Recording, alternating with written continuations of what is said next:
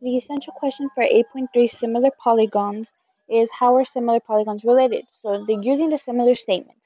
This is when you have two triangles that are similar, but their their scale factor, you have to find the scale factor.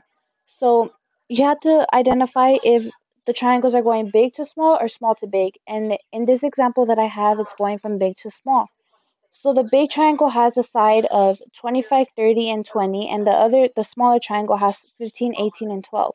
So I take the 25 of the big triangle and the 15 of the small triangle because they're they're the same side, and then you put the 15 on top and the 25 on the bottom, and then you simplify and you get 3 out of 5, well 3 over 5, which simplifies to 0.6.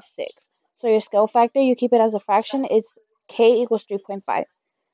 And then when you're finding corresponding lengths, let's say you have triangle EDF, and then from E to D it's 15, from D to F it's 20, and you need to find the length from E to F. So then you have another triangle from it's NMP. From N to M you have 18, from M to P it's 24, and then from N to P it's 30. So you basically take two lengths that have the values there. So I take D to F and M to P because they're the same side. And then D to F is 20, so that goes on top. And then M to P is 24, which goes on the bottom. And then you simplify. I simplified by 4 because they share 4 in common. And then you get 5 over 6.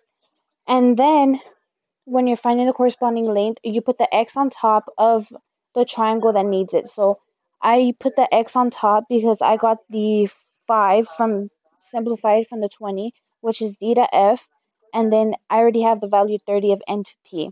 So then you cross multiply and then you get 6x equals 150 and then you divide by 6 to simplify it to get the x by itself and then x equals 25.